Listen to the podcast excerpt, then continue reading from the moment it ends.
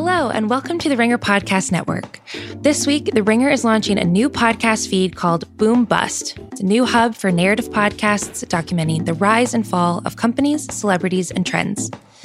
Season one, hosted by our own Alyssa Bereznak, takes you through the spectacular journey of HQ Trivia, the once $100 million industry altering company turned disaster.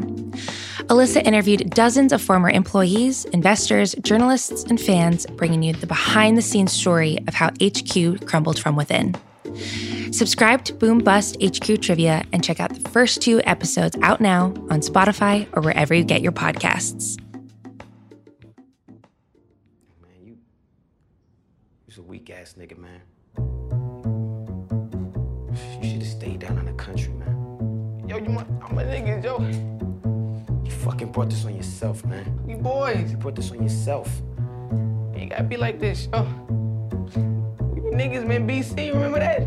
Come on. Wetting your fucking pants like you a little boy. Be a man. Stand up like a motherfucking man. My niggas, yo. Man, you said you was a fucking man. Stand up straight. That's us, man. Do it, goddammit,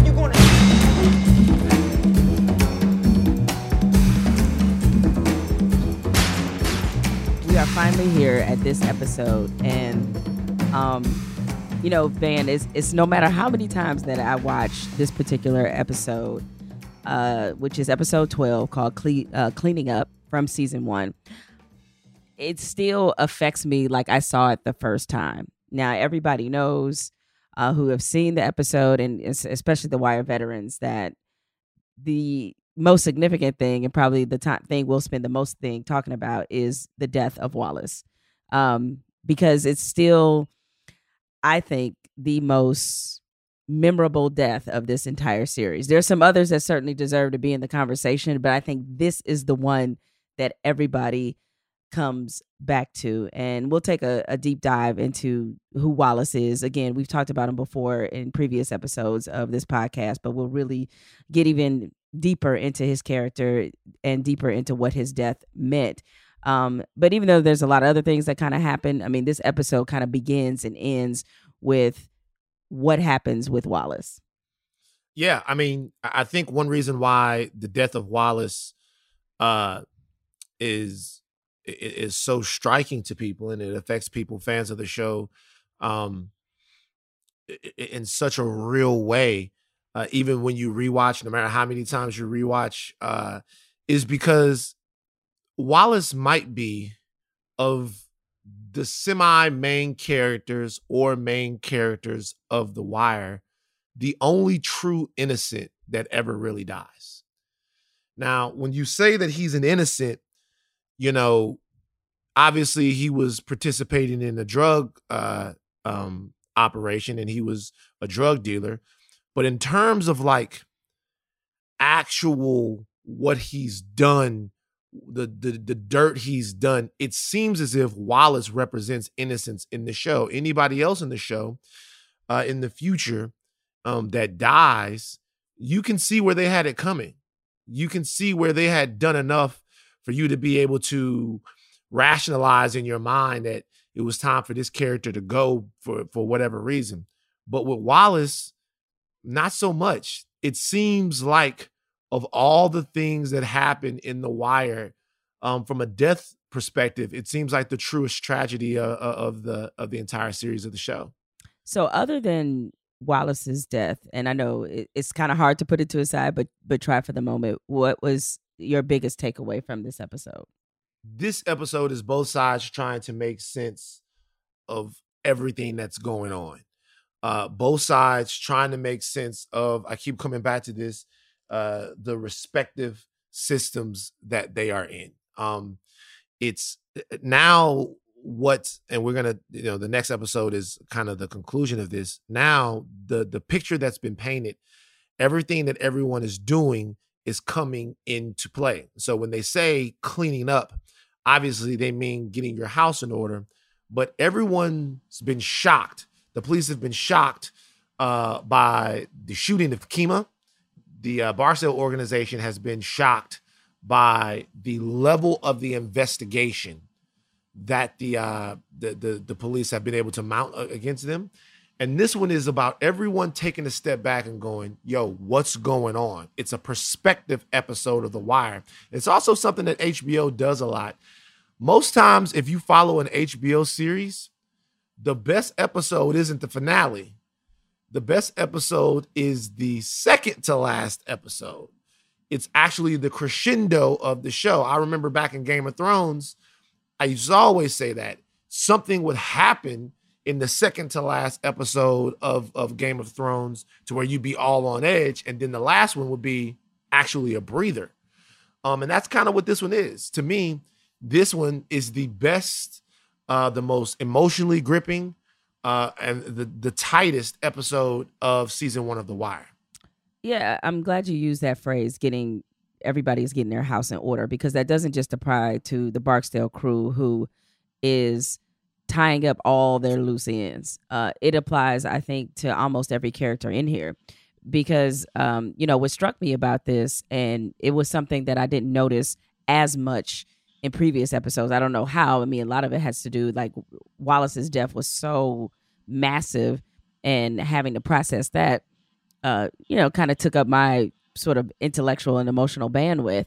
But Daniels is getting his house in order too, and mm. this is a real reckoning for him in terms of him making an active choice in this in this episode of what type of leader he's really trying to be. Mm-hmm. And he starts to kind of mobilize and move in some ways that when you think about who he was at the beginning of this uh this particular season and to what what he has come along to uh it's been quite a 180 and so he's getting his stuff together. And even D'Angelo D'Angelo is getting his stuff together too because there's some harsh truths and realities that he's having to face. And he's having to also have that gut check moment like Daniels to try to understand or at least come to terms with who am I really trying to be. Um, mm. and so it's it's kind of a lot of that, like really going around in this series, um, or in this particular episode. So I'll I'll give people a, a brief recap of what happens. As I mentioned a moment ago, Barksdale crew they're starting to tie up some loose ends, which basically means murder. Um, they wipe out. They've already wiped out Little Man. Um, this is when we see again much to that gut check thing about Levy about who he really is because they literally mm-hmm. sit down. He goes from being a lawyer and they literally sit down and take stock of who they need to kill. he orders a he orders a murder. He, he orders a murder, uh, right? Yeah.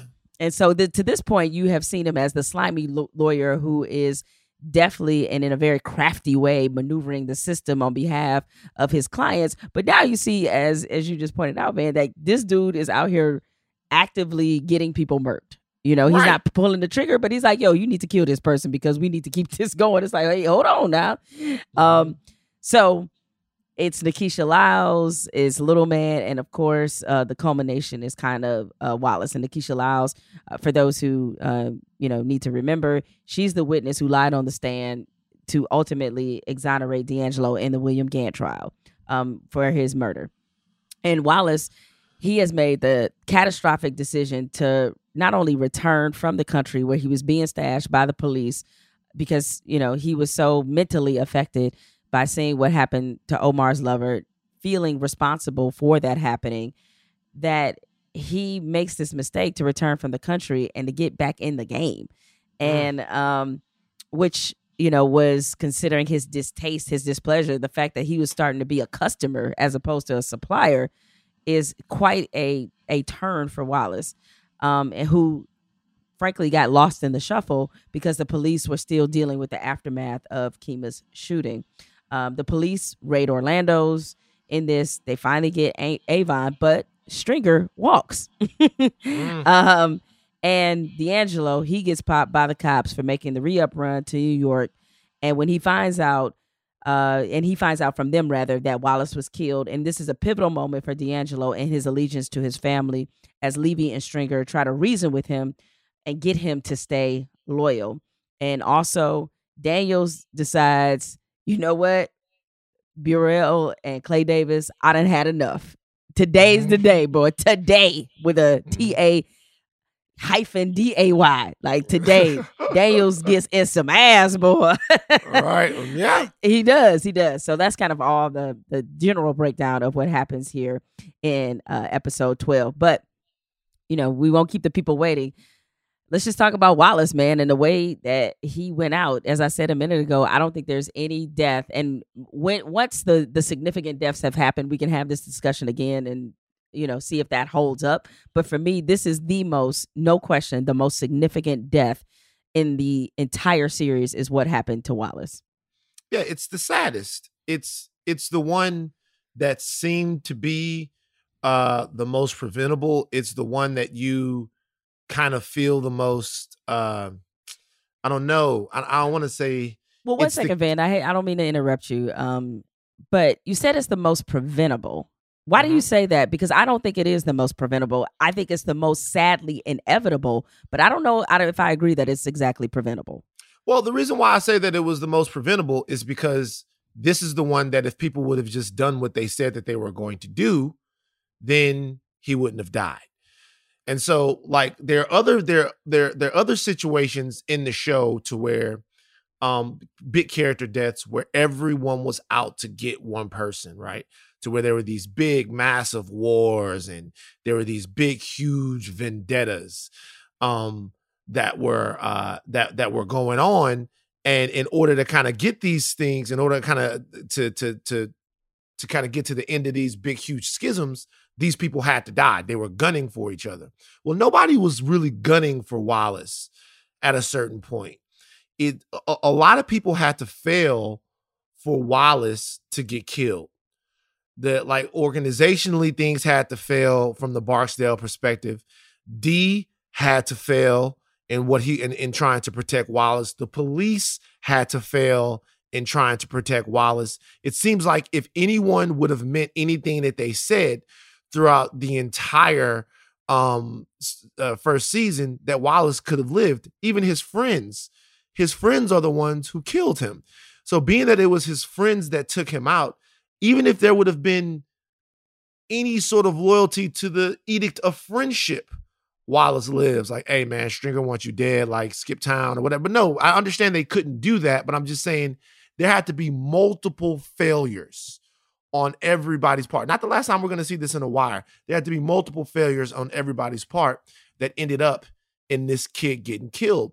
And that rings true um in a lot of ways. It like by the time you see someone it, and it seems so uh the, the story is so cliche but by the time you see a kid lose their life to violence at the age of 16 there are normally multiple failures. There's a failure of the system.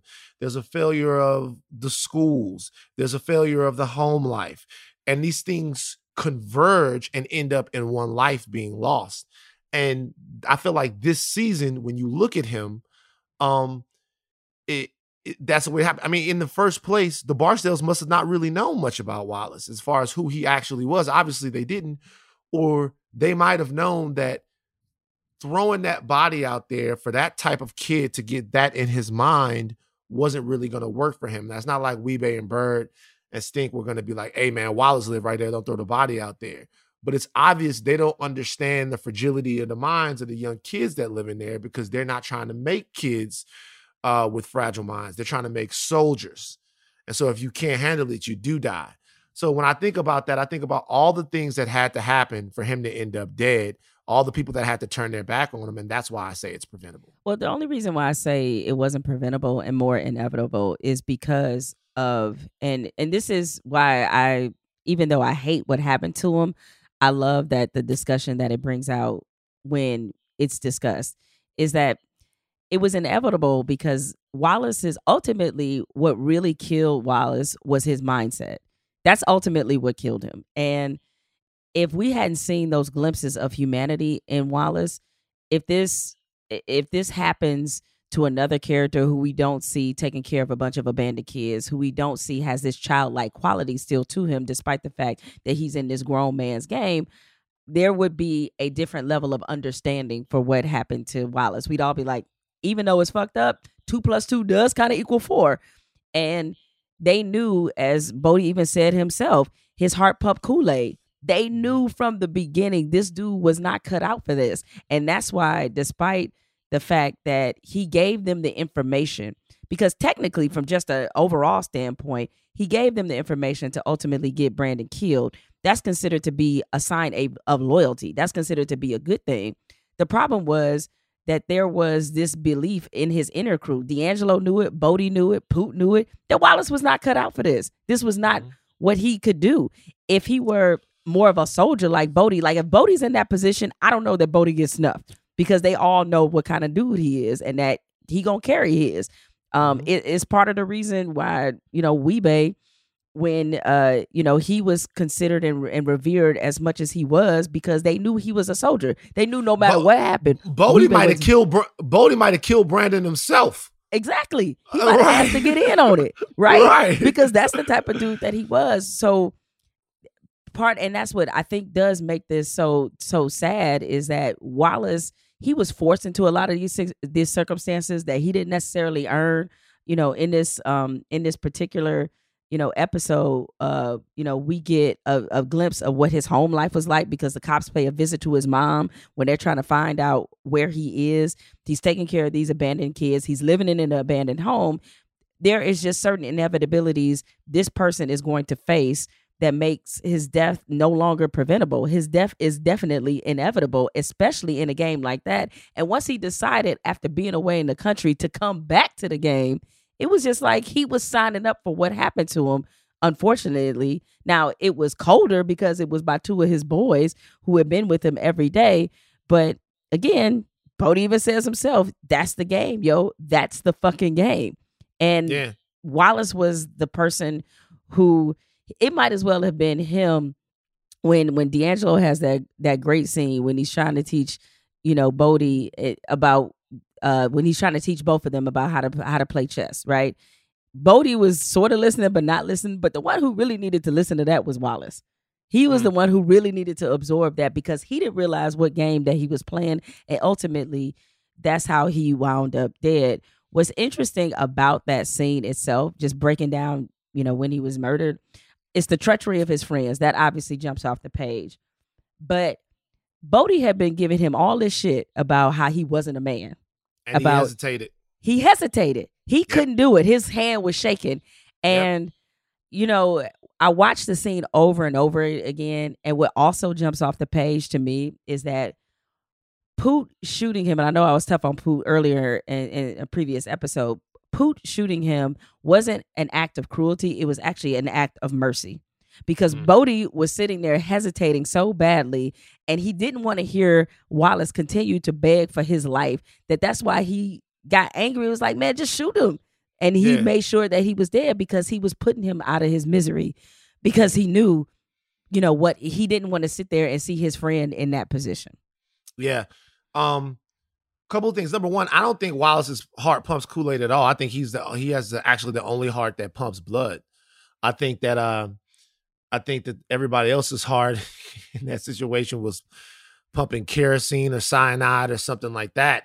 Um, and when we talk about, it's funny in that scene, Bodie is is is talking about stand up and be a man, be a man, you pissing your pants. Well, Wallace is the one who was taking care of the kids. Wallace was the one that was always honest about his emotions and honest about what he was going through. Um, Wallace was the one who could confront the the frailty in him that makes what I believe to be a comprehensive man, the type of man that makes you able to, to feel people around you and cater to their needs and have responsibility um, and have the things within you that lead you to community build and lead you to be able to touch hands with people and stuff like that. Wallace was demonstrating those things. He was demonstrating true manhood. Now, was he some type of demon who didn't have a conscience um, and, and and didn't want people to to to feel mercy and to feel joy and to and to, to to, be hurt no he wasn't that's bodie's idea of manhood and that's the idea of manhood that kind of makes uh these things cyclical so when you sit there and uh you watch bodie really it was the child who had the gun in his hand it was the stunted mentally individual who didn't understand the world and didn't understand manhood. That's the one that had the gun in his hand. Um, Poot was along for the ride. The Poot scene is is is, is Poot shooting him is uh, just it's so sad because you know from that situation that's just how things have to be.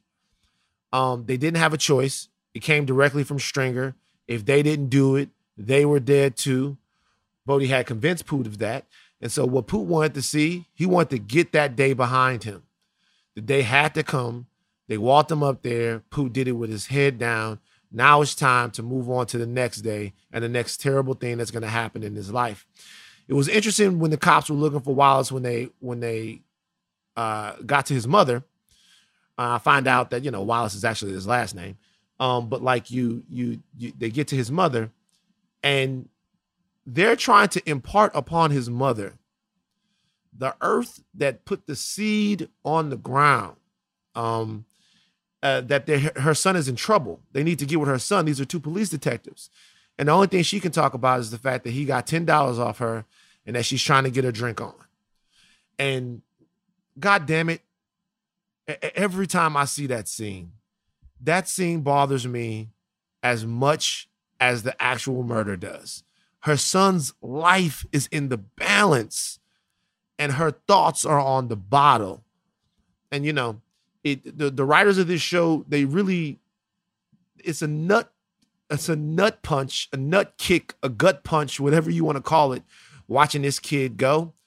Uh, but they don't pull any punches on this show. And in this particular in this particular world, uh, the good die young, and he was just a good kid, man. And and it was intentional that they killed Wallace. Um, you know, and, and just reading the backstory about what Simon was thinking, and um, in terms of why he chose Wallace, and Michael B. Jordan, uh, he says it, I think, very eloquently in All the Pieces Matter in Jonathan Abrams' book, that Wallace, he purposely wanted to take the heart out of the show. And very, in a lot of ways, Wallace, uh, on the criminal side, was the heart of of what was happening there within the the, the Barksdale op- operation. Heart, in a way, not as in cold blooded like Wee-Bey, but heart in a way is that he was a reminder of the the true toll that the game had on young people and really people period because you know D'Angelo part of the reason why he took to Wallace is because he looked at Wallace as a kindred spirit. He remembers being like Wallace. The only difference between him and him and Wallace is that D'Angelo had more family. He had more support. He had more of a twisted family don't get me wrong um, in some respect uh, whereas Wallace was more out on his own. But he identified with him because they both kind of wished that they were not in the life that they were in. He was trying to give mm-hmm. Wallace a chance, the chance that he was never offered. And it hit D'Angelo the hardest because he wasn't successful in in doing that. He had done a lot of dirt. He had done a lot of things that he wasn't proud of, and it seemed like he wanted to make Wallace the one project that he got right. Yeah. And ultimately, you know, because it was a big deal when when String and Avon were pressing him in his office in a, in their office in Orlando's when they were asking for his whereabouts, and D'Angelo, who you don't see at this point do it that often, he defied them by not really telling them, you know, by saying like why, just question them like why do you want to why, you know, mm-hmm. and that right there kind of communicated or conveyed just how much he had come to love Wallace, you know, mm-hmm. and which is a danger in in the game that he's in. But I think overall, you know, people looked at Wallace's death as so significant, not because Wallace is the exception, it's because he's the rule. And mm-hmm. that's what makes this so sad. And seeing what his home life was uh, about, that there was nobody that really cared about Wallace. His friends, who up until this point, we're thinking that they have a pretty tight relationship and that they were the ones that did him in was super significant because that had kind of been the theme of Wallace's whole life. His mother did him in, his friends did him in, and the game did him in. And that's why he wound up being murdered in an abandoned house with uh and I don't know if people caught this with urine running down his leg because he actually yeah. peed on himself um as he was begging for his life. And I think they brought these grim details. They made us face this murder differently than other murders and other killings that you've seen in The Wire um, because they wanted viewers to be stuck with the gravity and the weight of it all. Yeah, even in that scene, Bodie looks at him and goes, "Stand up like a man. You're peeing your pants." Like it's such a stupid thing to say. You're about to die. Who cares?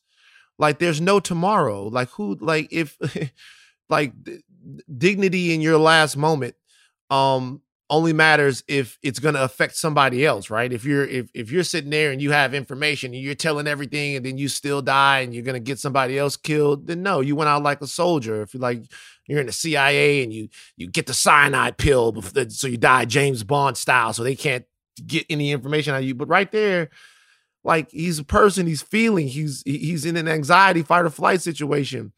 Um, Bodie's still holding on to stupid rules. Like as far as D'Angelo is concerned, the scene where D'Angelo uh bucks back at Stringer and Avon is one of the most important scenes of the season because that's the first time that D'Angelo was able to find his courage.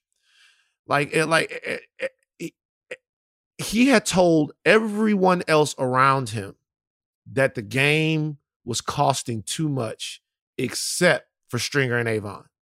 He had told it to his girl. He had even told the police. He had told it to his other underlings. The only people that he had, the only person, uh, people he had not said, yo, chill out, were those two guys. Hadn't really talked to them about it because that's not the way he was raised. He was raised to be lockstep in that drug game with those guys.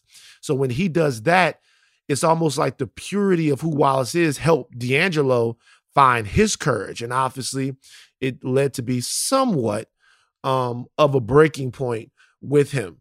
As far as um, the realism of a kid like that being killed, another reason why I think it's so uh like it affects me so much um is because like when you grow up you you know the guys that shouldn't be out there doing that and then when they when they get backed up or when they go to jail um or almost as worse when they transform because something else happens. Sometimes the wallaces of the world they adapt. Um and sometimes you you you you leave them at 16 uh like that and their survival instincts kick in and by the time they're 17 or 18 they're even worse than anybody else out there because they've had to adapt. But kind of taking him out of the show is it's different than other deaths. Like in season i think it's two of the sopranos um something similar happens to where uh um tony has to kill big pussy. Um and it's a hard scene to watch because you know that tony loves big pussy. You know that that's like his like like his his his best friend. Um but you know puss was working with the government puss puss was uh, doing things he had decided and he had been informing much like wallace it's kind of the same thing. But these scenes differ to me in that when when you watch it this is the wire getting you ready for the rest of the trajectory of the show and saying we're not going to hold anything back. We're going to torture you as a viewer sometimes we're going to make you go through it. And the characters that you love you're going to see some of them go. You're going to see some of these people kill. It's not like we're going to we're not going to sugarcoat anything for you. Like that's almost a documentary scene. Tough scene to watch especially like in the in the, i'm not going to lie. In the situation we're in now i had to actually go back and watch back black panther after this and be like just to feel better. Yeah and be like oh wallace survived. But then Right. he didn't at the end Came, you know, well, like Wallace went away and Wallace became that. Wallace came back and he went for Wakanda, and then at the end, he still got fucked up. right. So, uh, and became but, kind uh, of kind of a maniacal dictator in a way. Oh, but yeah, the I mean, whole it- deal. He, he tried to liberate, but just in a very heavy-handed Right. kind of way. but but I don't know if people listening to this podcast can hear it. I'm very emotionally connected to this particular scene and this particular character, man, because I knew this kid. I knew this kid. I I like I, I I did, and it's, it's it's just hard to watch. But once again, it's what makes the show uh such a singular piece of art. Well, that's why I said, it, you know, Wallace is the rule, and um, I think so many people who watch it can identify with him. Uh, you know, it's interesting because I think that before D'Angelo is told by the police that Wallace was murdered, I think his bigger, I mean, equally big disappointment for him is when Wallace came back. Oh, look at this country nigga. Damn, Wallace. Wallace. When Wallace came back, and then when D'Angelo brings up uh, something that Wallace had planted as a seed that he was going to go back to school. And mm. when he brings up him going back to school, and Wallace is, you know, like, nah, that basically is telling him that's not going to happen. It's kind of like, you know, D'Angelo, uh, even though he sees these things happen uh, all the time, his level of disappointment is so severe because the look on his face is is kind of heartbreaking because he thought that Wallace was going to be different. I mean, he was really looking at him as somebody who was going to become the outlier, who was going to become the exception to the things that he always saw happening around him.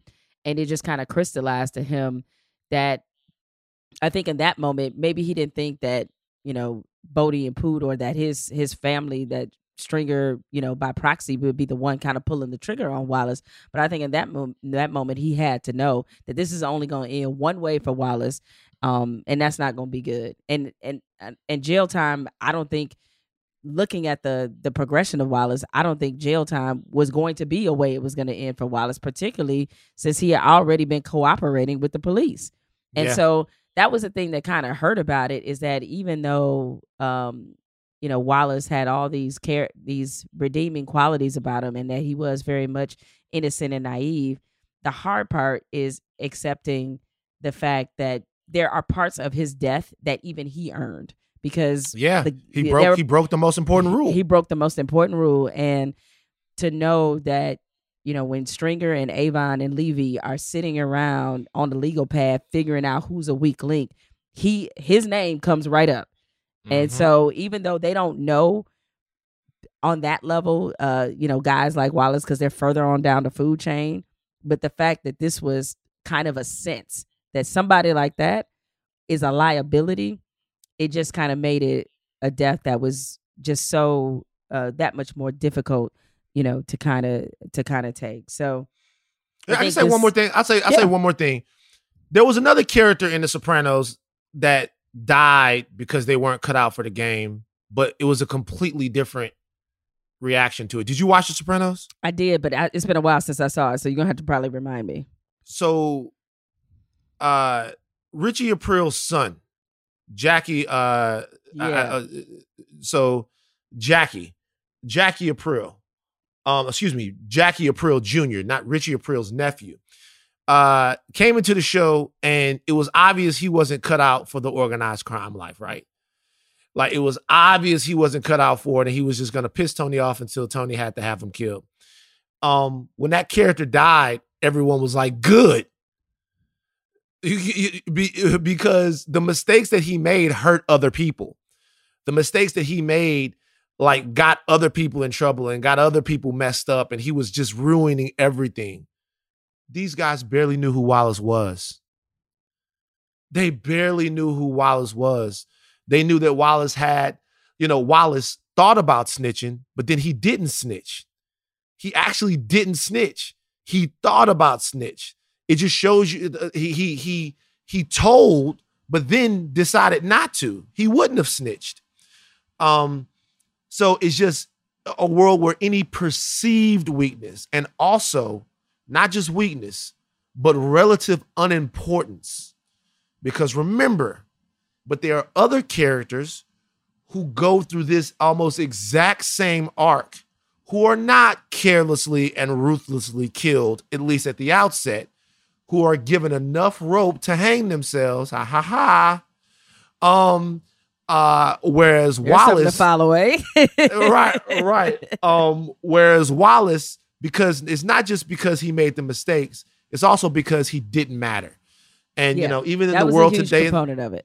Yeah, even in yeah. the world today, you see what happens to the people who don't matter. Yeah, I mean that, and that's that plays so much into the theme of his life. He didn't matter to his mother. He didn't matter to his friends ultimately, and he certainly didn't matter to the police because they forgot about him.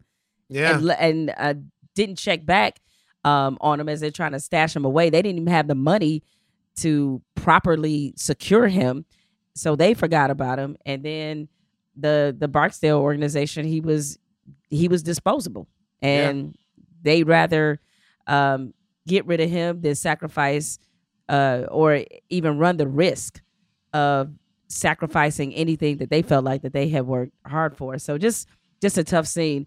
I, I, I am curious though because I, I know I think we we both kind of agreed that "Come at the King, you best not miss" is probably the most iconic wire phrase uttered Mhm. in this series. But I would I would put "Where's Wallace" right up there. It is. Where's the boy, String? D'Angelo, shut your mouth. Where's Wallace? That's all I want to know. Kid, you better think. Where the fuck is Wallace? Huh? String! String! Look at me! Look at me! Where the fuck is Wallace? Huh? I don't want this Payless wearing motherfucker representing me. I'm gonna get my own man. All right? So just get back in your car and get the fuck back down south. All right, you stupid motherfucker.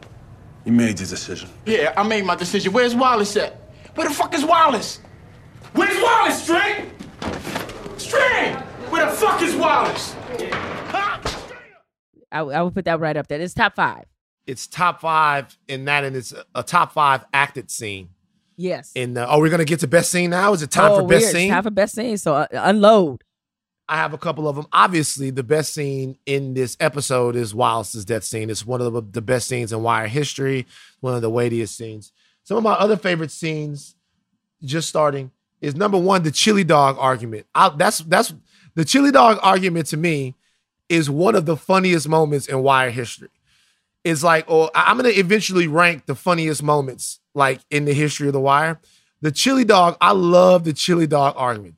Not even. Can you get that dog right now? No, you cannot get that dog right now. I'm not talking about in the history of the world. I'm talking. I love the chili dog argument. Love it. Would you do Well, it? well, one thing though that is often, it feels like, especially in season one, I, I don't remember if this plays out the way in season two, but the reference to food played in The Wire is pretty damn good. Especially Yeah. the next episode that's coming up with Wee-Bey. Mhm. Um, Yeah. But you had the chili dogs, you had the chicken McNuggets. We talked about the lake trout sub. They do Mm-hmm. Yeah. food justice up in up in this uh, series.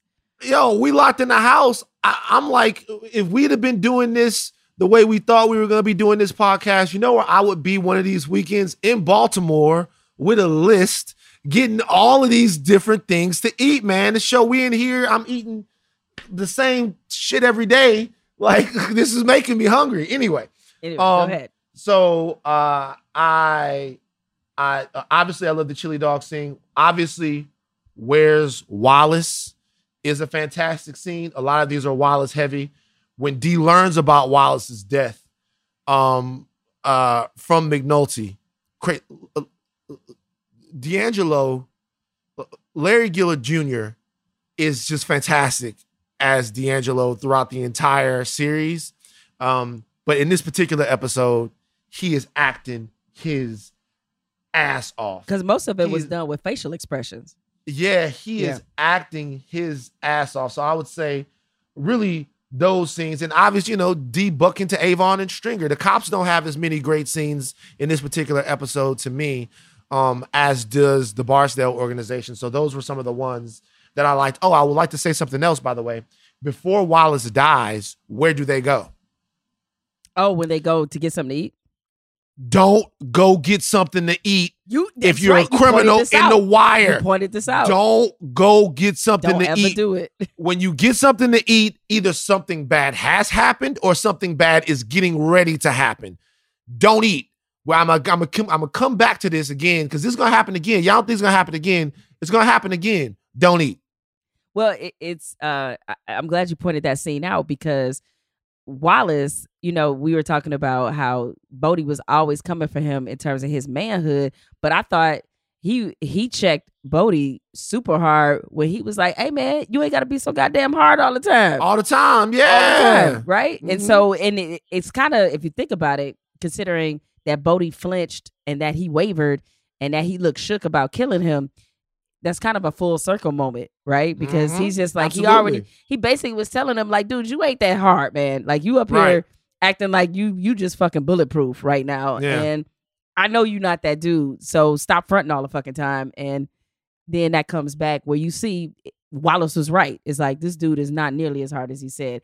As for me, um, in terms of best scenes, uh, I thought McNulty admitting something that we've always known to be true when he said uh, at the hospital that Avon Barksdale was just a way to show everyone how smart I was and how fucked up the department is. We've always Yeah. known that to be true about Yeah. Jimmy, but I thought what Ke- uh, in general, Kima being shot has forced him to kind of. I'm not gonna say that he goes through some massive personal changes, but it at least if forces him to accept and be real and honest with himself about the type of guy that he truly is. Absolutely. Yeah, Daniels, he had two epic confrontations with both Burrell and Clay Davis that I thought were maybe outside of Wallace the two best scenes in here. Mm. And what he says to them is one part of it, but a small thing that I don't know if people notice is that Clay Davis, because uh, up until this point, we saw Clay Davis smiling and laughing at the party, and you know, that was it. Now Mhm. you're seeing Clay Davis for real and what made this character so memorable. Clay Davis goes from professional to I wish a motherfucker would in about 32 seconds. That that transformation from him, he is I, I, like he's he is trying like he is. Hey, I'm Clay Davis. Hi, I would like to know why you're you're looking into it. Whatever you need, whatever you need. Irvin, will you tell this motherfucker? He remind me of my granddaddy. Like seriously, I love that because he thinks that Daniels is going to play ball. He thinks his presence in that room is going to be enough to make Daniels call off the dogs in any way. And when he doesn't see that, he goes ham so quickly. I love that scene. Brilliantly played. Yes. Irv, will you explain to this motherfucker just what the fuck it is he's doing here? And then when he has that conversation with Burrell and and he just was dropping bars on Burrell, just dropping bars left and right. He's like, "You'd rather live in shit than let the world see you work a shovel." I was like, "Oh Right. shit, Daniel's Yeah. coming off the top rope, right?" Right. And when he is so unfazed and unbothered by Burrell having this file of shit that he did in the Eastern, he like, "All right, if you want to do me, I would already be done. I'm Now already what? done. What yeah, you I'm not do? scared of you. Yeah, he- dog. He, and he let him know. He's like, look, I know between the two of us, you might try to uh, destroy my reputation, but you don't want these headlines that's coming out of this. As he reminded him, I'm not the only person who got some dirt on their name from that particular time in his and career. that's and that's a very that's very important in Daniel's Daniel's Yes, character. in his story arc. Yeah. Um, and then there were some things that there were some scenes that I would probably put in the it shouldn't be funny, but it's kind of funny because when uh and when Avon Stringer and um and Levy are going over their hit list and they bring up Natasha Lyles and Avon called her a bug-eyed bitch and I really I was like, sir, sir, did you You have was- no heart. They're, they're ordering the murder of a, of a like, citizen. Bug-eyed bitch. I was like, damn. Right. It's already Yeah. enough. You murder her. Must you Right. must you uh call for her execution and call her a bug eyed bitch? Like really? It's crazy. And Natasha You know, helped it- you out. Nakeesha rather. Sorry. You know, it, it, it, it's like w- watching the show. Avon Barksdale is one of my favorite characters in Wire history. Top five, probably number one. I have an affinity and a love for Avon. I shouldn't. I shouldn't. These guys are fucking terrible. Right. These guys are terrible, man. These guys will use anybody, kill anyone, do anything. There's this weird thing, and it's it, it- like I, it- it's almost it's it's it's not anything that's novel, right? It happens in other situations. It happens with Michael Corleone. Um, although I did manage to hate Nino Brown throughout the entire New Jack City movie, never had any love for him. He was just kind of cool. Uh, but like it when you look at it, even the scene you're talking about right there, the what the show does is the show pulls you back so far, the wire does, from your own morality. It pulls you, no other show is able to do that. it pulls you back so far from your own morality. Even in Breaking Bad, at the point that that that Walter really transforms, you're like, all right, now. You, you, uh, Walter doing too much now. He's not. No, I he's- just he's- I just started Breaking Bad, by the way. Okay, he's fully Right. morphed. Okay. right. But in in this movie, it's like you're watching this world from like another planet. Because think about what the scene you're just talking about.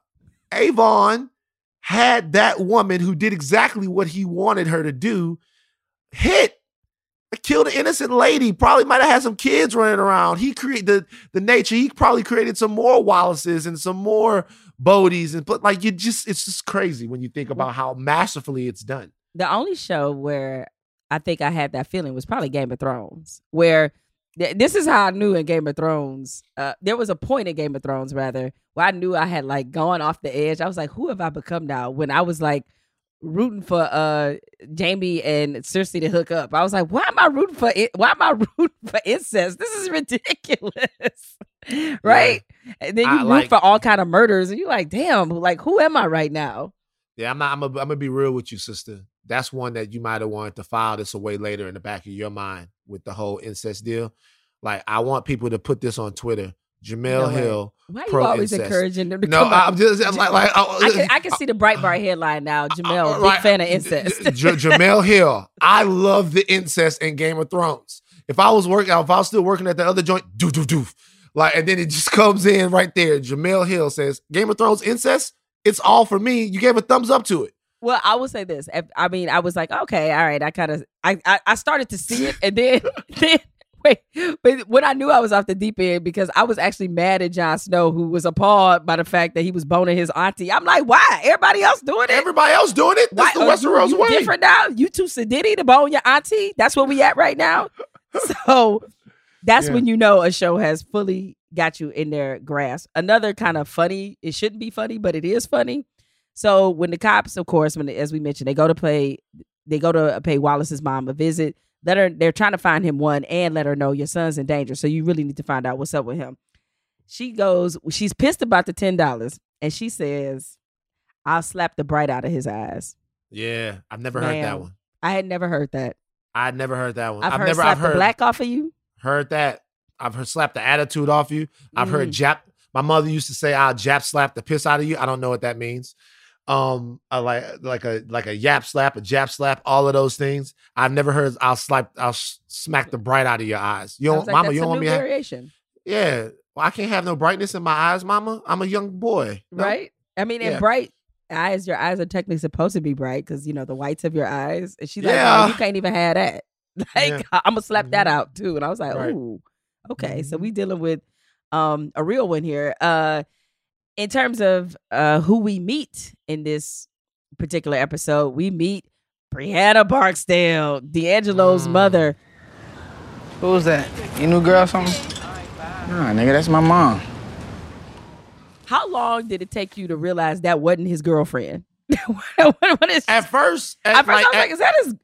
What happened to Donetta? yeah, when I when I first started watching the show, I had trouble with that. I was like, she doesn't look old enough to be his mom, and like Not at they all. made that they made that point um uh when Wallace is right there talking with him. Uh but yeah, a character that's gonna go on to represent such a gigantic part of the show. I feel like pound for pound, Brianna is one of the most important characters for what she for the role that she plays in The Wire, what she means to Avon, how she uses and gets used. It's like just another way that they just kind of casually introduce a character that's going to mean a lot and in a very short amount of time. Yeah. Um, the only character, I mean, meaning though that that does make give it a different distinction. Distinction. The only character I'm probably would kind of think rivals that, um, but it's just different because their personalities are similar, but you know, one of them is definitely more about that life than the other one. It would probably be Wee-Bey's girlfriend. That's a that's a whole podcast right there. She is, she is a whole podcast, right? So that's Yeah. the only person. But I think that, that this introduction to Brianna is like Um, Brianna is very pivotal into what happens the next two seasons of The Wire. Um, I mean, and she leads kind of right into her appearance leads this right into uh file this away for later moments um because her you know promising uh avon that d'angelo is going to start stand tall for the barksdale family because she quote raised that boy right file that away for later for sure Yeah. and there's a Yeah. lot what were some of your file this away for later moments politics are start uh, starting to show up in the actual show, and you're starting to see kind of some of the political machinations that go on in the show, and politics uh, as a whole are going to be a gigantic part of the wire moving forward. It's going to get real deep. This is one of the first episodes where we start to see how what Major Crimes is doing is going to affect um, sort of the political life and the political futures of people, and and and vice versa. This is one of those episodes where you you you, you first sort of start to see that. Um, uh, Bodie and Stringer's connection. that's a big one So when uh, Stringer orders Bodie to kill Wallace, it he indoctrinates uh, indoctrinates Bodie, and we're gonna see Bodie's role grow. That was Bodie proving himself to Stringer. Now Stringer earlier in this season um, had called and asked D'Angelo if Bodie was somebody that had any promise that they should maybe bring home. Maybe is there anything could Bodie be the next Wee-Bey, the next Stink, the next Ronnie Moe, the next guy that they had running something somewhere. Uh, when he asked him to put in the work with Wallace, we're gonna see something between Bodie and String develop. Not quite a big brother, little brother sort of uh sort of relationship, but something akin to that. Um, and it, it- that's going to be another person that Stringer is, is is going to come to rely on or going to be able to delegate to uh, uh, in a meaningful way. That and that's kind of that's some of their first face. I remember earlier in the season, Stringer had come through the pit to try to uh, and, and to, to to talk to D'Angelo, and Bodie had tried to dap him up. Stringer wouldn't even dap him, and now he's putting faith in him to take care of something for the organization. Which you know, we talk about Stringer. It just shows you that Stringer does know how to get things accomplished and how to get things done when he needs them to get done, and he can see in people a lot of times uh, their pressure points, their weaknesses, and their ambition. Another thing about being able to run a successful drug organization is is, is of all the people that were down there sitting there talking about uh during the chess scene, you know, if I get to the end, I'm the top dog. If I if I do it was Bodie who was asking those questions. Bodie was asking the questions about how he eventually becomes somebody who calls the shots. Stringer wasn't even there for that scene, but he could feel that Bodie was the one that wanted more. Bodie was the one that was showing initiative. Bodie was the one that was sticking out.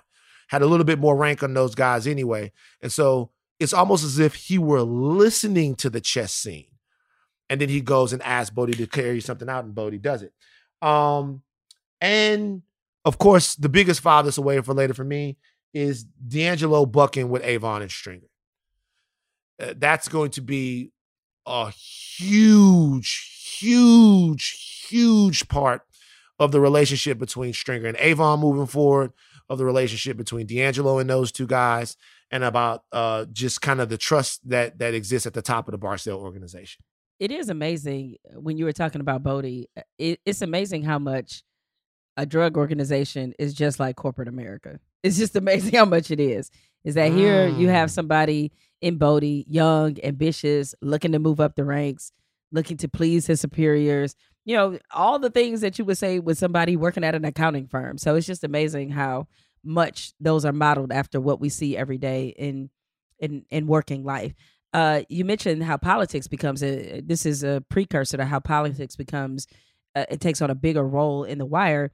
Um, definitely a file this way on the, along those same lines. A file this away for later moment is when Lester notices that uh, that newspaper headline in the Sun that the downtown rehabilitation project is about to get two hundred fifty million dollars in grants. That's Yeah. a huge component and a key piece for some things that will happen later on in this series. Um, on a smaller note, Herc getting pretty full of himself about making sergeant, about passing that test. Oh, I love that. I love that. Uh, and uh, you know, also McNulty when they put the cuffs, they finally put the bracelets rather on Avon. McNulty telling Stringer, um, "I'll catch you later." Mm. Yeah, so he a couple things of a sign, uh, couple signs to come, I guess you could say. Now, you know, I'm not gonna let Stringer Bell escape. You know, I'm Here not gonna. go. Let him, you know, I'm not gonna let Here him escape. go. Right? Here, here come the hating. What you got? It's what you got this? hating. It's just what we you- have we have devoted a huge percentage of this podcast to talking about the very heartfelt um and very tough moment of seeing Wallace die, about how the system was just against him and how this kid never had a chance. And of course, it was Stringer who ultimately gave the code red to Bodie, which of course engineered the murder of Wallace. Because Stringer Bell, I will get I will get you people on my side because I'm tired of y'all tweeting me with these half-ass um sort of uh these half-ass pleas for why I should see Stringer Bell differently other than being a complete elitist asshole. you got y'all can keep coming with him. I, I got time. Anytime it's a Stringer Bell conversation. But the fact that this cold-hearted bastard was the one who caught the hit on poor little Wallace. Wallace ain't do shit but help him out, right? Did he not help him find Brandon? He did. He did. And in the end, Yeah. what does Stringer do? He does what he often has what what he often has a habit of in this series. He of course treats him like he's disposable, which sets off an entirely new chain of events because of Wallace's close relationship with D'Angelo. So once again, for the thousandth time, and I'll say it a thousand more times, fuck Stringer Bell. Okay, so here's a couple of things about why your credibility with Stringer Bell is so compromised with the way down in the hole fence. Uh, uh, One reason is because you you criticize him for eating fruit during a global pandemic when we all need vitamins. At the Okay. farmer's market. At the farmer's market, Like you criticize him deserved for eating fruit. vegetables. Okay. Number two is this: on a Saturday. You and Eh, it, eh, all no- him and all the soccer moms going shopping at the farmer's this. market. Congratulations. As much as much as I waxed sort of inartfully ear- uh, earlier about what the death of Wallace means, not only to the show but to television and to its uh, it, it, it's really not just one of the most important scenes in this series. It's actually one of the most important scenes in television history because this is one of the most important shows in television history. And like you said earlier, this is the scene where the show loses any semblance of, of innocence that it has. Uh, you won't see innocence in this show again for a couple of seasons. Okay. So Wallace was snitching. oh, oh, oh, now Oh, Wallace is snitching. wait, wait, wait, wait, wait, wait, wait, wait. So here's the deal. They Stringer was right. Wallace had like like you're you're looking at this from a Stringer Bell glass half empty situation. New headline. Str- Stringer, Lathan okay with the killing of a child. I'm not okay with the killing of a child. What I'm saying is that Stringer is all business, right? He is the Dick Cheney of uh, the There- Barksdale organization. I'm saying, you know, because here's the thing: like Dick Cheney, hate Dick Cheney. Dick Cheney basically Darth Vader. But if you need somebody to get the fucking job done and not care about how they look getting it done, every single sinister organization needs a Dick Cheney kind of guy Stringer Bell would definitely shoot somebody in the ass on a hunting trip. on a hunting trip. Definitely Definitely, shoot right? one of his boys. Definitely would right because uh, with him it's about it's not about morality it's not about family it's about power acquiring what you need and anyone that stands in the way of that is going to get in front of a bullet and that was what wallace now did now could if Stringer had a bigger heart could he have maybe been talked talked out of it by d yeah maybe but Stringer Bell is in the position that he's in. Remember, he's the queen because he's a go get shit done person. And it's not the last time he's going to have to make a tough decision when everybody else's heart is in the mix. So, Well, to me, this is a precursor to that. okay, right about up. that about that later tough decision that he Mm-hmm. has to make in which i'm so thrilled because you know as he's breaking it down to avon avon reads him for filth in only Yeah. the way that that stringer fucking deserves so Mm. that's fine but again fuck stringer bell uh anything in this particular episode that aged the best for you Um, toxic masculinity. undefeated. it's right. undefeated. Like, like, uh, toxic masculinity age the best. Like we're, we we have conversations about it now and about you know how to be a more comprehensive man and be a man that's like uh, more in touch with the people around you to make them feel safe, secure, and sort of uh sort of empowered. And what you see in this episode is that uh everyone's toxic masculinity is on full display. Now, there's people that's listening to this right now and goes, "Oh, here goes." Van is railing against masculinity. No, I'm not railing against masculinity at all. I never would. I'm railing against the perversion of masculinity that leads to the usury, degradation, and harmful treatment of people around you. And we see that in this episode. We see it from Stringer when Stringer asks Bodie, right, uh, to put in work against his best friend. He goes, "You a soldier?" And Bodie says, "Yes." So are you man enough to be in this? When Bodie's looking at Wallace, Wallace is in his last moments. Bodie wants Wallace to go out like a man. At that particular point, Wallace is going out. So I mean, the the, the going out like, like a man situation, either you go out or you don't. All right. Now, if you're not hurting anybody else, the dignity is all about the perception but of the person handling behind the gun. Oh yeah, he went out like a man. You killed him. He's dead. He he, he lost the game. You know, we see it from McNulty uh, in this episode, sort of kind of uh, taking everything on him and admitting that it was his ego um, and not any actual care about the community that uh, that made him set all of this into the motion. That really got Kima shot. That really got Wallace killed. All of this came from the ego, the toxic ego of one guy. That is not to say that there was not a reason to investigate the Barksdale organization or try to uh, slow down their drug dealing in West Baltimore. That's not to say that at all, but it is to say that we see just how um, we, we talk about it all the time in different systems today, but just how ego and bravado and all of that stuff, you know, it gets people killed. It gets people killed. Um, and in this episode, the cyclical nature of it is on full display to me. Yeah, it is a prevailing theme throughout this because what strikes you is is the their differing definitions of what they think manhood actually is and Right. how off base it is. I mean, we made the comparison when we first discussed Wallace uh, in this in this um in season one about how Bodie perceives him to be a man in one way, and he is really doing something quite manly by taking care of some children who aren't even his, as far as we know. That they're Right. just abandoned kids that he just um, is trying to give a home. And for that matter, taking care of himself and shouldering all the stuff that he has. Uh, to me, what aged the best in this episode is the charms of Lester Freamon. They age incredibly well. You Lester that. pulls, you know, I'm just, uh, you know, instead of a pimp named Slickback, he's a pimp named Lester Freamon because Oh, that is Yo. a good pimp name, though. yo, Lester Freamon, excellent pimp name. yeah, he pimping. Yo, and Lester goes in for the kill. He sees Sydnor. He's sniffing around him some sardines. He sees it. Mm-hmm. He sees the mm-hmm. game. He peeps the play.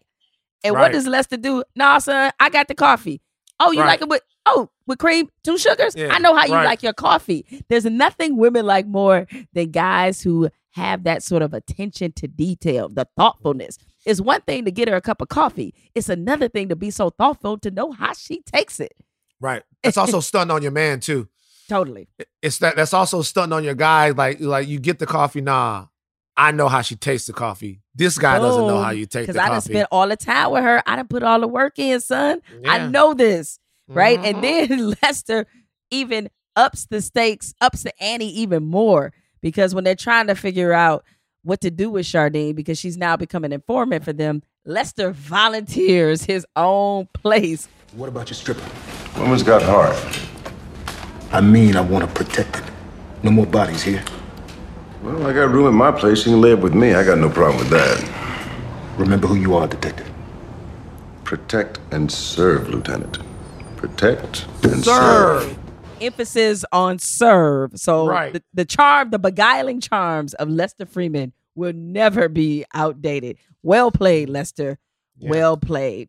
Um, okay, so on the opposite end, was there anything that wa- that aged the worst for you?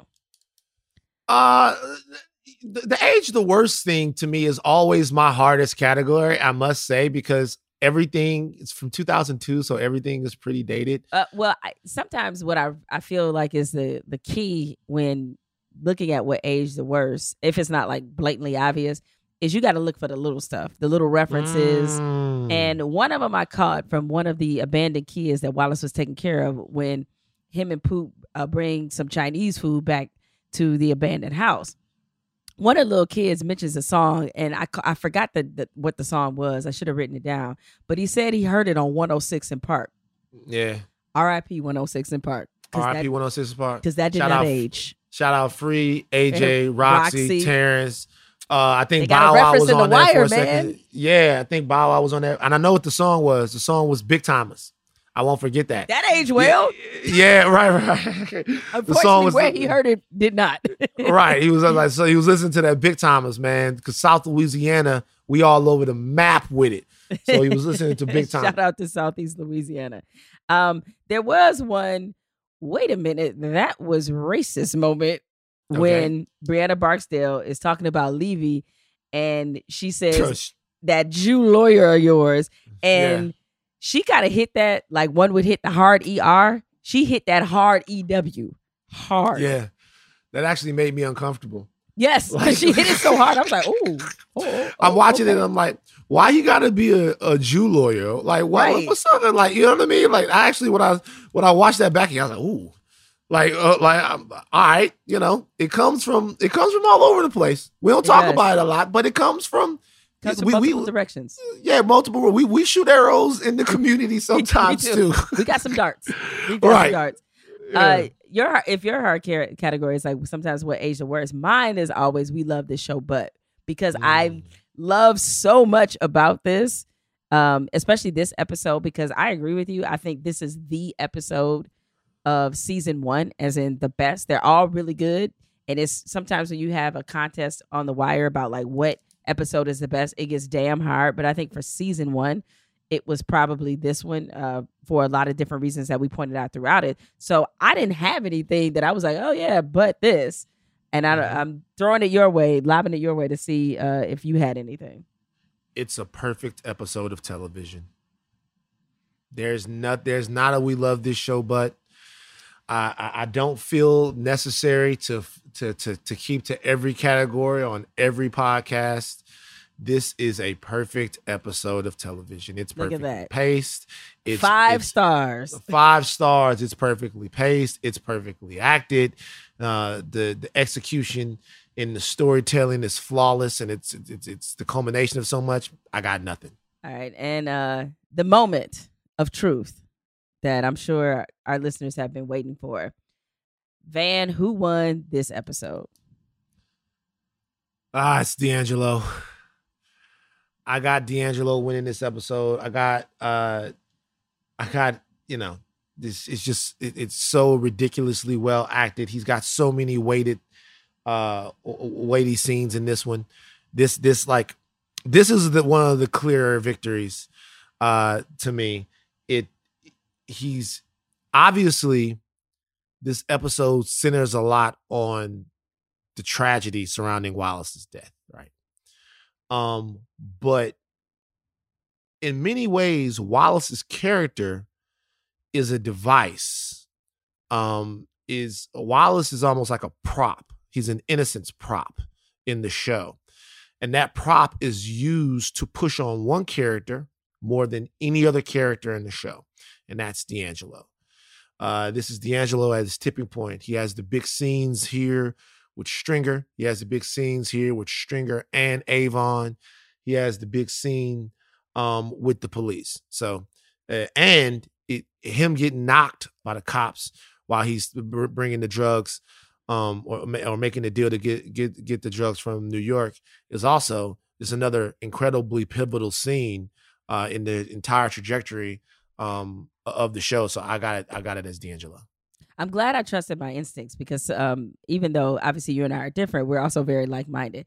I originally was going to go with D'Angelo as well for many of the same reasons that you stated. And I'll also add, I think for his character, considering he is while he's not necessarily innocent or naive, I mean, he's not like Wallace. I wouldn't put that in in this category, but he is. He very much. They rem- the two remind me of each other, and so from a, a personal standpoint, I was just really happy to see him stand tall against his family, Mm. and for him to make a conscious decision about who he was trying to be and who he really was. And there's a certain freedom that comes in that, and so watching his character kind of evolve into somebody who had, you know, if we're building this all up, who had seen some of his actions create some of the worst reactions by his family. And not just that, but just, um, you know, we're not that far removed from when uh, the young lady died at Stinkum's party.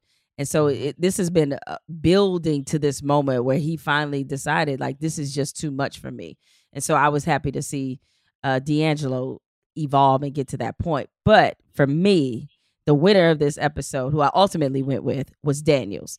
Because Mm. we've all been in a situation, some of us are in that situation right now, where it is nothing more frustrating, particularly if you consider yourself to be somebody who's halfway intelligent, ambitious, and wants to do the right thing to work for people stupider than you.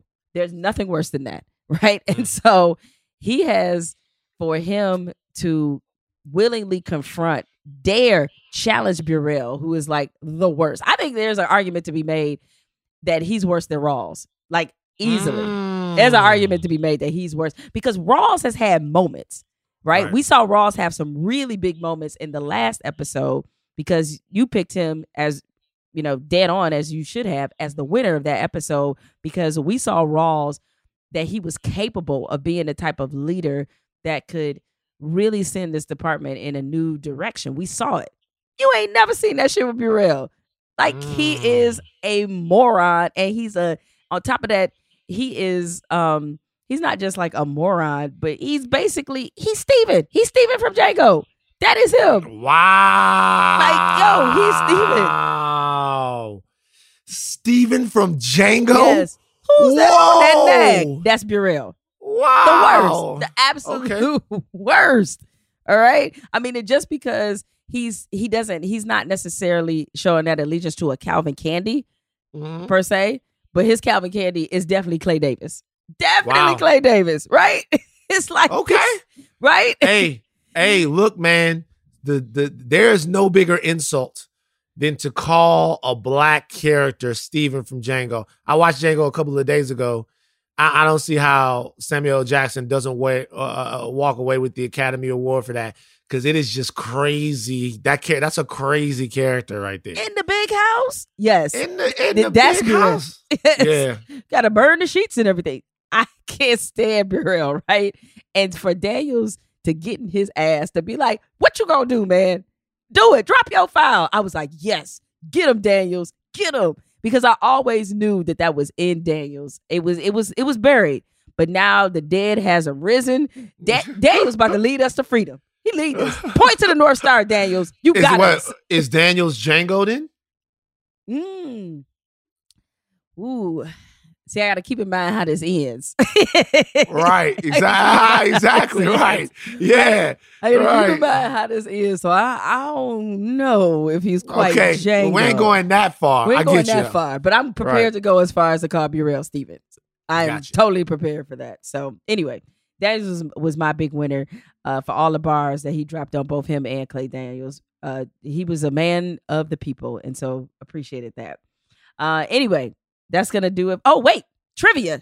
I almost forgot trivia. Oh, almost forgot. Look at that, Okay, Van. I'm go. slipping. You got wait. go. You've been killing it on the trivia, so I feel like you have something. I don't. Okay, because you've been killing it. The last I one that you dropped, I was like, oh, oh, okay. Yeah. So, uh, just a little inside information that learned from uh, all the pieces matter. When it came to Wallace, uh, and the way that his death scene unfolded, Simon, David Simon, and Ed Burns had a big disagreement about how that should be played, and Ed Burns took serious issue with them making Bodie, uh, his making his hand tremble, making it seem like he kind of needed to be hyped up to do it. For him, basically turning a little bit soft in that moment. Ed Burns thought it went against uh the character that they had developed. That they were like, we as he put it, they had developed Bodie into a psychopath. So for him to get in that moment and doubt himself and flinch and show some vulnerability, he thought that was the wrong move. And he disagreed and he wanted Bodie to be a soldier and play up to the character that they felt that they had built. So Hmm. there was some disagreement behind the scenes about how this was to play out. Um, and a lot of the actors, they all showed up, the other cast members of The Wire, to see this particular scene and just to be there. And uh, you know, they threw a little uh celebration for Michael B. Jordan afterwards, and that became a trend on The Wire that every time a character was killed, they would hold something after, which is kind of a file this way away for later moment because we see some of that how that takes place in the form in the show of The Wire about celebrating characters who are no longer there. So And I have, and by the way, by way of a guy who I'm gonna throw a little hint in, a guy who manages me is a dude named Aronde Garrett. I know Rondé. Right. One particular character's end, I have a little inside story oh. on it. Oh, oh. When it when, when it When and the time you know- comes. And if you know who if you if you might know some other people that Aronde handles, you might know what I'm talking about. But I got a nice little inside story about uh the end of another character in in in some seasons in the future. Where it's a little tidbit right there. Ladies and gentlemen, that is called a tease in our business. good, good, good job, Van. Uh, and I guess uh, speaking of a tease, uh, uh, on the next episode, it will be the season finale of season one. That is up next, where everything comes full circle. So we're definitely looking forward to talking about that. But until then, all right, we're for real this time. We're getting out of here. Um, as always, thank you guys for your support. Uh, keep watching The Wire and keep listening to us. We will see you next time.